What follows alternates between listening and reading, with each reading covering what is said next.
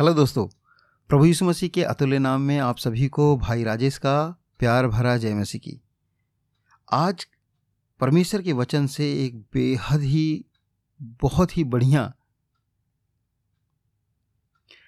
आज परमेश्वर के वचन से हम एक बहुत ही खूबसूरत विषय के बारे में मनन करने जा रहे हैं, सीखने जा रहे हैं। आज का टाइटल इस प्रकार से है गॉड्स वेस एंड मैन वेस आवर वेस मतलब परमेश्वर के रास्ते और हमारे रास्ते, मनुष्य के रास्ते। ये दो रास्तों के विषय में हम, या दो तरीकों के विषय में हम आज परमेश्वर के वचन में से सीखेंगे। उसके लिए मैंने एक आयत ली है बाइबल में से, जो पाई जाती है भजन संहिता उसके बत्तीस अध्याय की आठवीं आयत में। भजन संहिता उसका बत्तीस अध्याय, chapter thirty two, verses eight. मैं तुझे बुद्धि दूँगा और जिस मार्ग में तुझे चलना होगा, मैं तेरी अगुवाई करूँगा। मैं तुझ पर कृपा दृष्टि रखूँगा और सम्मति दिया करूँगा। परमेश्वर अपने वचन के पढ़े जाने में और सुने जाने में आशीष दे। यहाँ परमेश्वर का दास दाऊद इस प्रकार से कहता है कि परमेश्वर हमसे कह रहा है, वायदा कर रहा है कि मैं तुझे बुद्धि दूँगा और जिस मार्ग में तुझे चलना होगा मैं तेरी अगुवाई करूँगा। परमेश्वर चाहता है कि एक मार्ग जिसमें हम चलें और जब परमेश्वर के मार्गों पर हम चलते हैं, परमेश्वर के तरीक़ों में को हम अपने जीवन में अपनाते हैं, हमारे जीवनों में परमेश्वर बहुत सारे वायदों के विषय में कहता है और पक्का करता है कि ये वायदे तेरे पर पूरे होंगे। यदि तू इन वायद, इन इन रास्तों पर, अर्थात परमेश्वर के तरीके पर, परमेश्वर के रास्ते पर चलेगा फिर हमारा रास्ता कौन सा होता है? देखिए, बाइबल में एक उदाहरण है। पुराने नियम में हम एक व्यक्ति के बारे में पढ़ेंगे। एक व्यक्ति के बारे में पढ़ते हैं जिसका नाम है मूसा। पानी से निकाला हुआ व्यक्ति था। हम लोग, सब लोग जानते हैं कि वो किस रीति से राजमहल में पहुँचाया गया और राजमहल में ही वो पला और बढ़ा। अर्थात उसका पालन पोषण एक राजमहल में, राजकीय खानदान में हुआ था। लेकिन वो उसका पैदाइश, उसका जन्म तो एक झुग्गी में हुआ था, एक बहुत ही गरीब परिवार में हुआ था। उस समय में इसराइली लोग वहाँ पर बंधुआ होकर, मजदूर होकर मिस्र में रह रहे थे। वहाँ के लोगों को बड़ा सताया जा रहा था, अर्थात मिस्र लोग फिरौन सहित इसराइलियों को बड़े सता रहे थे। और उनको ये आदेश दिया था कि कोई भी अपने बच्चों को जीवित नहीं रखेगा। कहने का मतलब है, दाई दाई लोग जो हुआ करती थी, वो बच्चे को मार डालती थी। ऐसे समय में वो बच्चे को उनके माँ बाप ने कुछ दिन तक रखा, लेकिन उसके बाद पानी में, नील नदी में बहा दिया और वो राजकुमारी के हाथ में पड़ा राजकुमारी ने उसको महल में लेकर आया। लेकिन जैसे जैसे वो बढ़ा, वो समझने लगा, जब जवान हो गया, वो समझने लगा था, मेरे लोग, अर्थात इसराइली लोग, हिब्रू लोग, इनको के ऊपर सताव हो रहा है, इनके साथ गलत व्यवहार हो रहा है और बाइबल इस प्रकार से बताती है, दूसरा अध्याय निर्गमन की पुस्तक, दूसरा अध्याय ग्यारह वचन में, ऐसा हुआ कि जब मूसा जवान हो गया और बाहर अपने भाई बंधुओं के पास जाकर उनके दुखों पर दृष्टि करने लगा, उसने देखा कि उसके लोग किस प्रकार से दुखी हैं। तब उसने देखा कि एक मिस्री, मिस्र का व्यक्ति, मिस्री जन, उसके एक इब्री भाई को मतलब इब्रानी भाइयों को, यहूदी भाई को मार रहा है, पीट रहा है। उसने इधर उधर देखा, कोई नहीं है। उसने जब देखा कि कोई नहीं देख रहा है तो उस मिस्री भाई को उसने मार डाला और बालू में छुपा दिया। मतलब उसको ना केवल मारा, उसको मार उसको जान से मार कर उसको दफन भी कर दिया, उसको मिट्टी में, उसको बारू में दबा दिया। बाइबल इस प्रकार से बताती है कि लेकिन ये बात जो थी, बाद में फैल गई और उसको वहाँ से भागना पड़ा। आखिर मूसा ने ऐसा क्यों किया? उसने उस व्यक्ति को क्यों मारा? प्रियो, मूसा को, मूसा उस व्यक्ति की हत्या नहीं करना चाहता था, लेकिन क्यों हत्या किया? उसके पीछे जो इंटेंशन था, वो इंटेंशन अच्छा था। इंटेंशन ये अच्छा था कि अपने लोगों को वो आज़ाद करना चाहता था, अपने लोगों को छुड़ाना चाहता था। और अब इसराइली लोगों के ऊपर वो सताव को देखकर उसका खून खोल गया। वो देखा कि मेरे लोगों को मेरे भाई बंधुओं को, मेरे रिश्तेदारों को, मेरे समाज को जो यहाँ पे बंधुआ हैं, उनके साथ बहुत बुरा व्यवहार हो रहा है, गलत व्यवहार हो रहा है। और ऐसे समय में उसका हाथ उठ गया। प्रियो इंटेंशन सही था, लेकिन कार्य गलत था। उसका मनसा, उसका अभिप्राय तो सही था, लेकिन उसका कार्य गलत था। गलत तरीका था। वो वो वो था मनुष्य का तरीका, वो था हमारा तरीका। हम मनुष्य लोग जो है, जब अपना तरीका अपनाते हैं, प्रियो, तब वहाँ पर डर, दहशत, भागना और बहुत सारी समस्याओं को हम लेकर आते हैं। लेकिन परमेश्वर का तरीका क्या होता है? हम लोग देखते हैं तीसरे अध्याय में। तीसरे अध्याय में जब आते हैं, हमको, हमें पता चलता है कि मूसा को जब ये पता चला कि सब लोगों में ये बात खुल गई है, सबको पता चल गया है देश में तो वो वहाँ से अपनी जान बचाकर भागता है।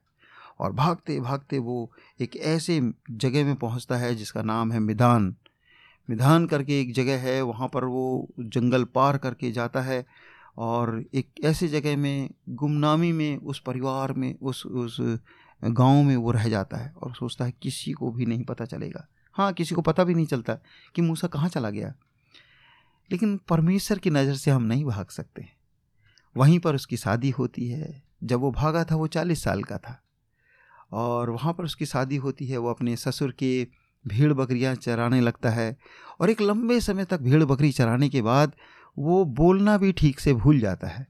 वो शायद इसीलिए जैसे बकरी को चराया जाता है, भीड़ बकरियों को चराया जाता है, उसके कारण से उसका लैंग्वेज भी वैसा ही हो गया लैंग्वेज मतलब उसकी बात करने का तरीका भी वैसे ही हो गया, क्योंकि वो बोलने में निपुण था, ऐसा प्रेरितों के काम की पुस्तक में लिखा हुआ है। He was skill in he speaking वो बोलने में निपुण था, लेकिन वो शायद हर, डर, इस प्रकार से बोलता रहा होगा भीड़ बकरियों को, चालीस साल तक उसने ऐसा किया, इसके कारण से वो बोलना भूल गया। यही कारण है कि परमेश्वर ने जब उसको बुलाया तो वो कहता है, मैं बोलना नहीं जानता। मतलब मैं बोलने में भद्दा हूँ। प्रियो, यहाँ पर हम देख रहे हैं, लगभग वो अस्सी साल का जब हो गया, चालीस साल वो महल में रहा, चालीस साल वो भीड़ बकरियों को चराया जंगल में। वहाँ जंगल में, मैदान के उस पर्वत में एक झाड़ी जलने लगी, उसमें आग लग गई। और वो आग जो थी, किसी ने लगाई नहीं थी, वो परमेश्वर की आग थी, क्योंकि वो जल तो रही थी, लेकिन झाड़ी भस्म नहीं हो रही थी। बहुत देर तक मूसा ने जब उसको देखा तो मूसा डर गया और मूसा सोचने लगा, ये क्या चीज़ है? ये जल तो रही है, भस्म नहीं होती। हाँ प्रियो, परमेश्वर की आग ऐसी ही होती है। वो हमारे जीवन में प्रज्वलित होती है और दूसरों को रोशन करती है, समाज को चेंज करती है, लेकिन उसमें भस्म नहीं करती, है ना? वो परमेश्वर की प्रकाश देने वाला अग्नि होती है। तो यहाँ पर हम देखते हैं कि मूसा जब देख रहा था तो मूसा उसके पास आने लगा और तब आग में से, उस अग्नि में से आवाज़ आई, मूसा मूसा। मूसा ने कहा हाँ प्रभु। तो परमेश्वर ने कहा कि, मैं, जिस जगह में तू खड़ा है, वो स्थान पवित्र है, तू अपने जूते उतार दे। मैं परमेश्वर हूँ। मैंने तुझे चुना है ताकि तू जाके इसराइलियों को इसराइलियों को, मेरे लोगों को, वो उनका कराना मैंने सुना है, स्वर्ग से मैं उतर आया हूँ। आज मैं तुझे चुनता हूँ कि जा और जाके मिस्र से इसराइलियों को छुड़ा, ताकि वो मेरी आराधना करें, ताकि वो मेरे नाम की महिमा करें। मैंने उनके बाप दादाओं से जो वायदा किया था, वो मैं उनके जीवन में पूरा करने जा रहा हूँ। उसके लिए मैंने तुझे ज़रिया चुना है। तू जा, मेरा रिप्रेजेंटेटिव बनकर, प्रतिनिधित्व बनकर तू जा और मैं तुझे सामर दूँगा, मैं तुझे शक्ति दूँगा और जाके मेरे लोगों को छुड़ा। प्रियो, ये परमेश्वर का तरीका था।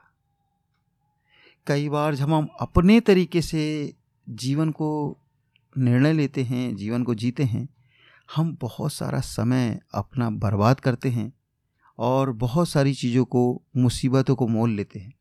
लेकिन जब हम परमेश्वर के तरीक़ों को अपनाते हैं, परमेश्वर को अपने जीवन में काम करने देते हैं और परमेश्वर से कहते हैं, परमेश्वर, आप मेरे जीवन में अनुग्रह करें। परमेश्वर कहता मैं तुझे बुद्धि दूँगा और जिस मार्ग में तुझे चलना होगा, उसमें मैं तेरी अगुवाई करूँगा।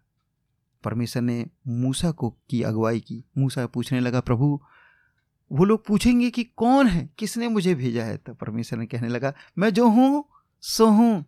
तू जा मेरा कहना मान। प्रियो, जो अस्सी साल में मूसा ने नहीं कर पाया, वो कुछ दिनों में कर पाया। परमेश्वर के तरीके में जब हम काम करते हैं तो हमारा समय का बचत होती है। हम बहुत सारे बहुत सारे सालों को ईयर्स को, वर्षों को हम बचा लेते हैं और हम कुछ समय में वो चीज़ अचीव कर पाते हैं, जो परमेश्वर हमसे चाहता है कि हम अचीव करें। परमेश्वर का रास्ता अपनाएँ। क्या क्या फ़ायदे होते हैं?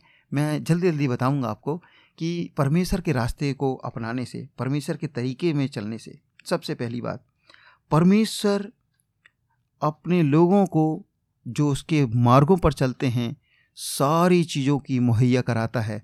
अर्थात सारी चीज़ों की ज़रूरत की पूर्ति करता हुआ यह हुआ ईरे है, वो सारी चीज़ों को प्रोवाइड करता है। बाइबल कहती है, जब मिस्र में से इसराइली लोग निकले, मूसा उनकी अगुवाई कर रहा था, चालीस साल तक परमेश्वर ने उनको मन्ना खिलाया, आशीष दिया, बढ़िया से बढ़िया पानी दिया। परमेश्वर ने सारी बरकतों से उनको माला माल किया। उनके कपड़े गंदे नहीं हुए, फटे नहीं, उनके कप, उनके जूते कभी घिसे नहीं। प्रियो, चालीस साल तक जूते नहीं घिसे, कपड़े नहीं फटे। ये परमेश्वर की ब्लेसिंग थी उनके ऊपर। परमेश्वर ने उनको स्वर्गीय भोजन खिलाया। उनको जब रात को ठंड लगती थी तो आग का खंबा बन जाता था परमेश्वर। जब उनको धूप लगती थी दोपहर को, तब परमेश्वर बादल का खंबा बनकर उनके ऊपर छाया करते हुए चलता था। परमेश्वर उपाय करेगा जब आप परमेश्वर के रास्ते को अपनाएँगे। दूसरी बात, परमेश्वर सारी रिस्पॉन्सिबिलिटी लेगा। हंड्रेड परसेंट रिस्पॉन्सिबिलिटी लेगा।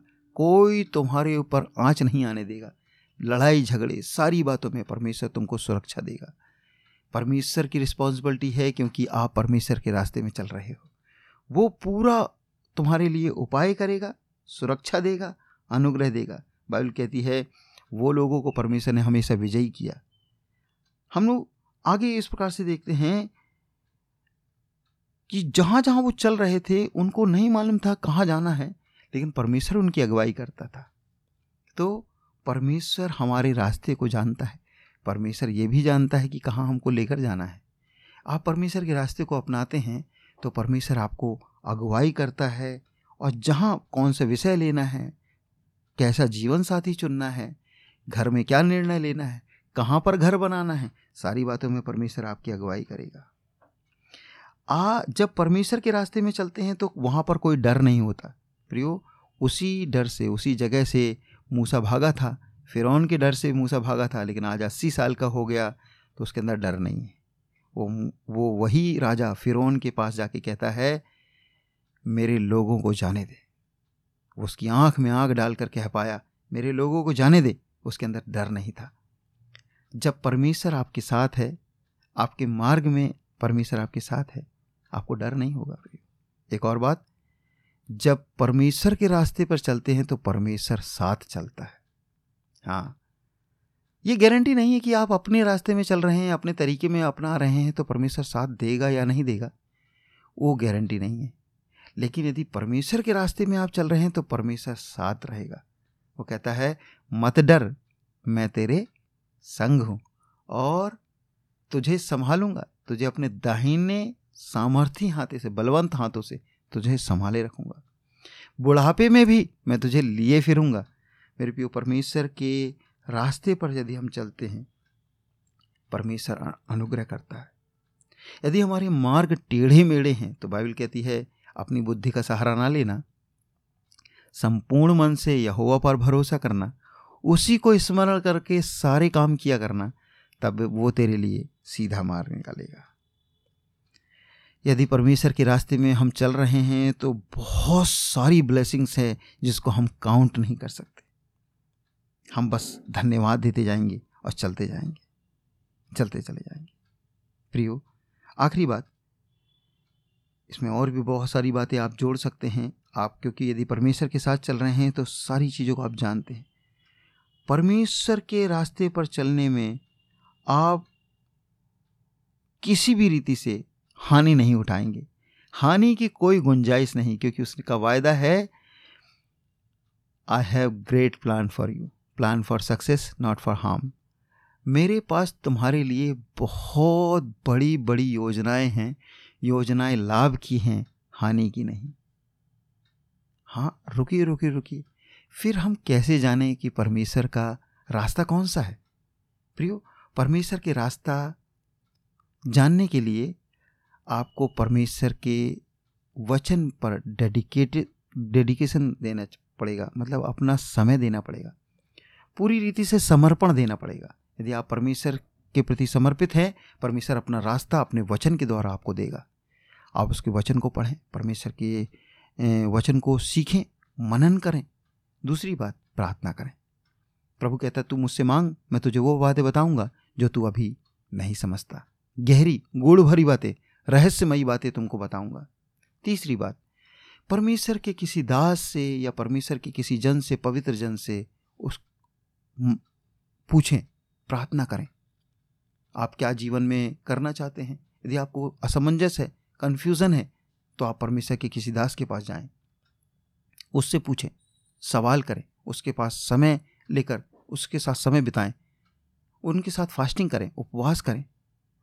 हाँ उपवास प्रार्थना करके भी आप परमेश्वर की इच्छा को जान सकते हैं ऐसा बाइबल में बहुत सारी जगह में दिया गया है कि उपवास प्रार्थना के द्वारा परमेश्वर ने उनके लिए उपाय किया, रास्ता को खोला। तो आप परमेश्वर वो प्रार्थना भी करके, उपवास करके भी परमेश्वर की, के रास्तों को, परमेश्वर की इच्छा को अपने जीवन में जीवन में जान सकते हैं। दर्शन में परमेश्वर बातें करता है, स्वप्न में परमेश्वर बातें करता है। आपकी परिस्थितियों को ध्यान से ऑब्ज़र्व करें। कई बार परमेश्वर आपकी परिस्थितियों को देखकर बातें करता है।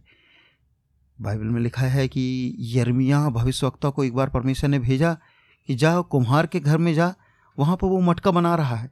उस परिस्थिति को देख, कैसे वो मटका बनता है, कैसे वो टूट जाता है और क्या परमेश्वर करता है? वो क्या कुम्हार करता है?